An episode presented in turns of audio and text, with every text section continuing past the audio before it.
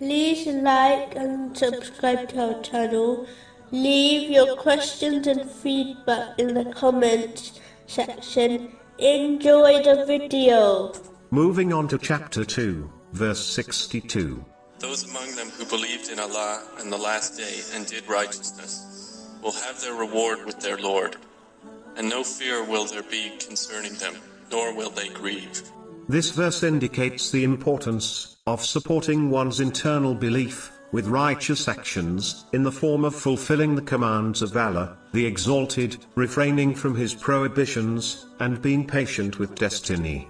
One without the other will not lead to true success, and the blessings mentioned in this verse. It is one of the reasons why the Muslim nation is facing such difficulties as many declare Islam with their tongues, but struggle to act on its teachings. This attitude does not, and will not, relieve them of fear and grief, which is quite evident when one observes the media and the state of the Muslim nation. Those who fulfill both aspects have been promised a reward, which has not been enumerated, nor restricted in any way. This indicates that their reward will be unimaginable, and it will affect every aspect of their worldly and religious life, in both worlds. These Muslims will not fear anything except Allah, the Exalted, and will successfully overcome all difficulties, in both worlds, without fearing them, as they have been extended protection, and safety by Allah, the Exalted. This verse does not mean, they will not encounter sadness, in difficulties, but it means, that their sadness, will never push them towards extreme sadness, namely grief, which often leads to the disobedience of Allah, the Exalted, such as, impatience.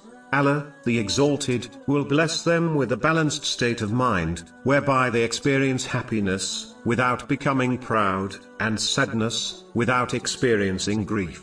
This is an important aspect of dealing with both times of ease and difficulties.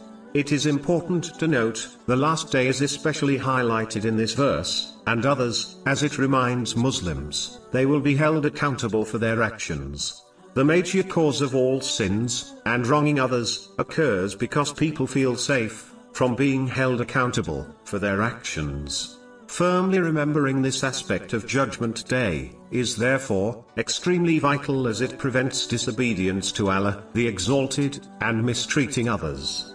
This is a major reason why, faith within any society is so important, as it prevents crimes. One can escape the punishment of a government, but not the punishment of Allah, the Exalted. This detail alone is enough, to refute those who claim, faith has no place in the modern world.